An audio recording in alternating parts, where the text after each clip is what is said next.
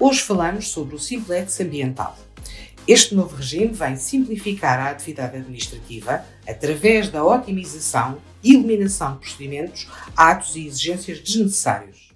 Olá a todos, bem-vindo a mais um episódio do podcast da Moraes Leitão. O meu nome é Inês Vieira e comigo tenho a Diana Etner e o Rui Ribeiro Lima. Uh, hoje vimos falar-vos sobre o Simplex Ambiental, recentemente aprovado, e cujo objetivo geral é simplificar e reduzir os encargos administrativos para as empresas, começando pela área ambiental.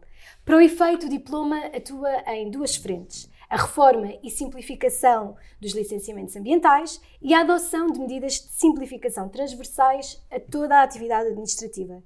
O diploma promove assim uma alteração de 19 uh, regimes jurídicos, um, entre os quais destacamos o regime jurídico de avaliação de impacto ambiental e o Código de Procedimento Administrativo. Diana, em sede de avaliação de impacto ambiental, uma das medidas paradigmáticas uh, é a, a, redução genérica do âmbito de sujeição de projetos à avaliação de impacto ambiental. Queres-nos falar um bocadinho mais sobre isto? Em que é que, em que, é que claro, falo, claro que sim, é uma medida importante. E antes de mais, olá Inês e olá Rui. O que é que o diploma faz? Portanto, começando, o diploma mantém a lógica que, que, que já tinha anteriormente e que, aliás, uh, uh, resulta também de diretivas da União Europeia, que é de ter prever limites ou, ou, limiares a partir dos quais há necessidade de haver uma avaliação de impacto ambiental obrigatória e, a, e, e abaixo dos quais há uma análise caso a caso. Portanto, há uma decisão casuística sobre o projeto para determinar se ele deve ser sujeito efetivamente a uma análise caso a caso por causa da, da, dos impactos que tem ou que pode ter no ambiente. Análise, decisão esta caso a caso, que é nos casos em que o projeto esteja localizado fora de áreas sensíveis que estão qualificadas como tal no diploma. Então, essa decisão é da própria entidade licenciadora. Uh, agora, com dispensa do, do, de um parecer da Autoridade de Avaliação de Impacto Ambiental que a lei antes existia, exigia, ou, nas áreas sensíveis, uma decisão da própria Autoridade de Impacto Ambiental, que pode ser a Agência Portuguesa do Ambiente ou a CCDR, consoante o caso do projeto. Portanto, o diploma mantém este, este paradigma e estas soluções gerais. O que o diploma faz é reduzir os casos de avaliação de impacto ambiental obrigatória, dizendo, por um lado, em algumas situações, claramente que não há avaliação de impacto ambiental nem análise caso a caso quanto a esses projetos.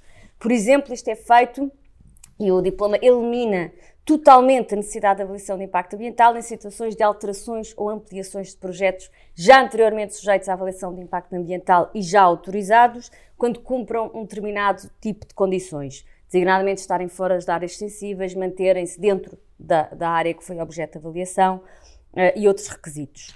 É curioso que nessa parte de redução dos casos que estão sujeitos à avaliação de impacto ambiental, a lei veio eh, clarificar uma coisa muito interessante que foi uh, excepcionar da avaliação de impacto ambiental os chamados planos de pormenor com efeitos registais. É que era uma dúvida que existia eh, de saber se este tipo de planos de pormenor estavam ou não estavam sujeitos à avaliação de impacto ambiental. Uhum. Claramente, eh, a intenção do legislador foi clarificar, uhum. e clarificar neste sentido é uma menção que aparece nos anexos ao diploma e em jeito de, para que ninguém pense que alguma vez podem estar sujeitos, deixem lá dizer que os planos de pormenor estão isentos de avaliação de impacto ambiental. Depois, uma coisa muito interessante nessa parte também, de redução de casos que estão sujeitos à avaliação de impacto ambiental, foi o facto dos parques logísticos, os polos industriais, as chamadas zonas industriais que muitos municípios têm, estão isentas de avaliação de impacto ambiental sempre que a sua instalação tenha sido objeto de avaliação ambiental estratégica por causa de planos e evita-se que... uma duplicação Exatamente. de uma avaliação ambiental sobre o mesmo projeto. É a primeira vez que eu vejo uma conjugação tão forte uhum. entre haver uma avaliação ambiental estratégica e a consequência de não haver uma duplicação da avaliação ambiental pelo facto de, de se dispensar nestas situações a existência da avaliação de impacto uhum. ambiental. Exatamente. Depois, complementando aqui, há, há, outra, há outras situações em que também se reduz uh, o âmbito dos projetos sujeitos à avaliação de impacto ambiental, mas aí atuando só sobre uh, uh, os projetos que estão abaixo dos limiares da avaliação de impacto ambiental obrigatória, portanto, estariam sujeitos à, à análise caso a caso, mas excluem-se dessa análise caso a caso, o que na prática tem também por efeito excluí-los da avaliação de impacto ambiental uh, de todo. Há alguns exemplos em termos de projetos na área da, da energia e centros eletroprodutores que usem como fonte renovável a solar, quando reúnam um determinado conjunto de uh, condições e requisitos. O mesmo no caso também de, de parques eólicos, também em determinadas condições que estariam sujeitos à análise casa a casa e que são excluídos dessa análise. E depois é também claramente o caso de, de, de projetos de produção de, hidrogênio a partir de uh, fontes renováveis e de eletrólise da água, que são também excluídos uh, uh, da análise caso a caso. A produção de hidrogênio, não, o armazenamento que, que continuará sujeito um, em determinadas condições. Exatamente. Houve, houve também uma, uma, situação interessante na, na, exclusão da análise caso a caso, que foram as situações em que o legislador entendeu que, pelo seu impacto, não, não havia eh, necessidade da avaliação de, de, impacto ambiental, que foram as operações de loteamento urbano em zona urbana consolidada. Este conceito aparece aqui na, na, na legislação, legislação da avaliação de impacto ambiental e vai buscar um conceito que existe na, no, no, regime jurídico da urbanização e da edificação, que é uma, um facto de, de, acontecer uma operação urbanística de loteamento, mas numa zona que está eh, já basicamente urbanizada e, portanto, que, que não, não merece essa avaliação de impacto ambiental. E, por outro lado, também interessante, é que o legislador impôs aqui uma uh, situação de, abaixo de um determinado limiar, entende-se que nem tem que haver análise caso a caso, que são as, uh, as situações de operações de loteamento urbano em área, numa área inferior a 2 hectares. Claramente aqui para favorecer o tipo de, de, de intervenção que já existe ou já ocorre numa, numa zona que já está, enfim, mais ou menos urbanizada. E só então aqui para terminarmos este e depois conseguimos discutir ainda outros temas que temos, só dar aqui a, a última referência que mesmo nos casos em que a lei mantém a necessidade da avaliação de impacto ambiental obrigatória, acaba por reduzir esses casos, uh, embora mantenha a necessidade de análise caso a caso, se não estão apanhados pelas exceções que também são uh, previstas. Por exemplo, uma vez mais, uh, em casos de projetos de centros eletroprodutores de energia solar, em que de facto o legislador reduz os, os casos de projetos sujeitos a, a, obrigatória. Um, e também alguns projetos de uh, parques eólicos, em que vem também acrescentar uh, uh, outras situações que permitem excluir dessa avaliação de impacto ambiental obrigatória, apesar de continuarem sujeitos à análise caso a caso em determinadas situações. Uh, Rui, e eu acho que não foi só neste aspecto que mexeram, eles mexeram também na, na dinâmica de contagem de prazos. Tens toda a razão. Uma coisa curiosa que uh, um dos grandes custos de contexto, ou custos, digamos, de investimento, é o tempo. Tempo é dinheiro. E em projetos com esta dimensão, que, em que é necessária uma avaliação de impacto ambiental, o tempo é extraordinário para um investimento desta dimensão. E o que o legislador procurou fazer foi o seguinte: tornar mais seguro, mais certo, qual é que é o prazo que um procedimento desta ordem de grandeza tem que demorar. E o que fez foi estender, por um lado, esse prazo, passou de 100 dias para 150 dias. O procedimento de avaliação de impacto ambiental tem, portanto, uma duração de 150 dias, aumentado, portanto, face àquilo que dizia anteriormente. Mas mas tornou muito mais seguro de cálculo. Ou seja, eu hoje em dia tenho a certeza que quando eu submeto uh, o, procedimento, uh, o, o, requerimento inicial, o estudo de impacto ambiental, é a partir desse momento que começa a contar, portanto, o, o prazo dos 150 dias. E isto é muito relevante. Torna mais transparente, mais seguro e, inevitavelmente, mais célere, porque eh, eh, de outra forma, estaria o promotor aqui a tentar adivinhar qual é que era o prazo que teria para que isto se concluísse. Claro que sim. Portanto, ainda em matéria ambiental foi instituído um novo mecanismo de reporte ambiental único.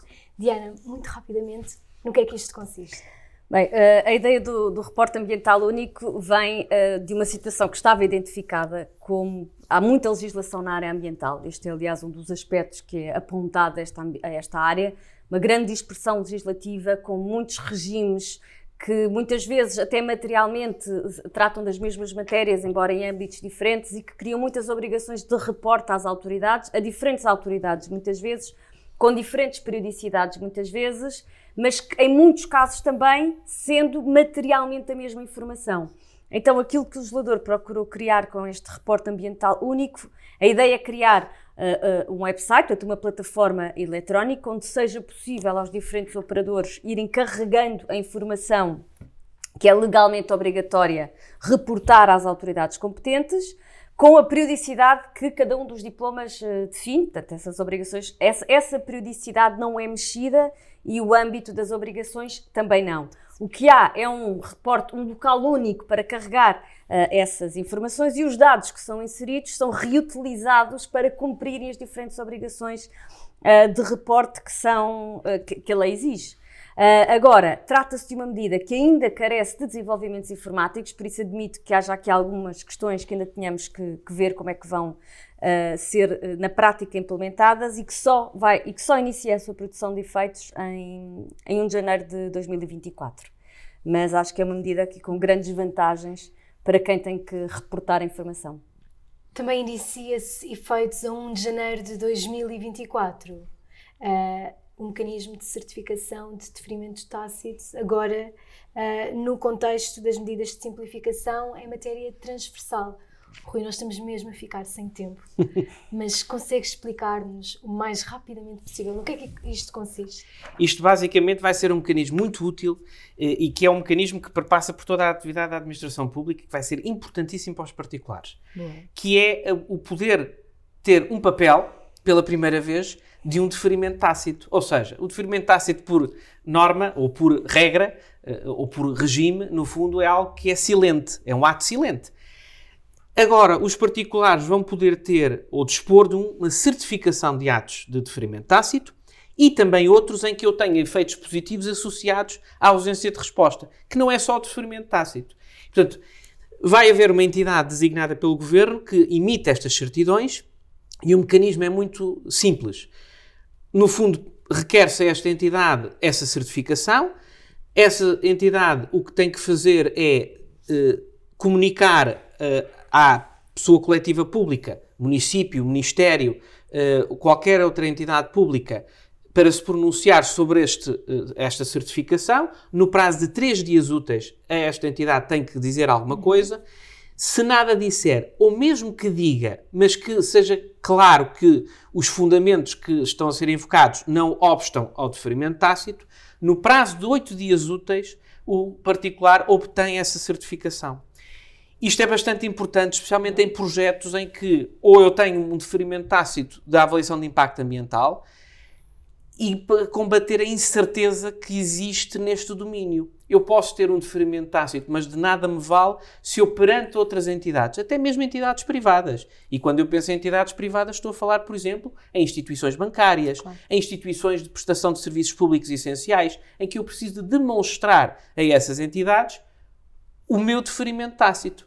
Ora, como é que eu o faço hoje em dia? Não faço. Através de uma explicação legalista deste regime com eh, este sistema de certificação, a partir de janeiro de 2024, nós teremos a vida esta. Está muito mais Exatamente, mas muito mais. Bem, Diana e Rui, muito obrigada pela vossa Obrigada participação no Obrigado. podcast da Moraes Leitão. Uh, muito mais haveria para dizer sobre o Simplex ambiental e as suas medidas, mas infelizmente o tempo escasseia. Uh, obrigada por terem assistido e até à próxima.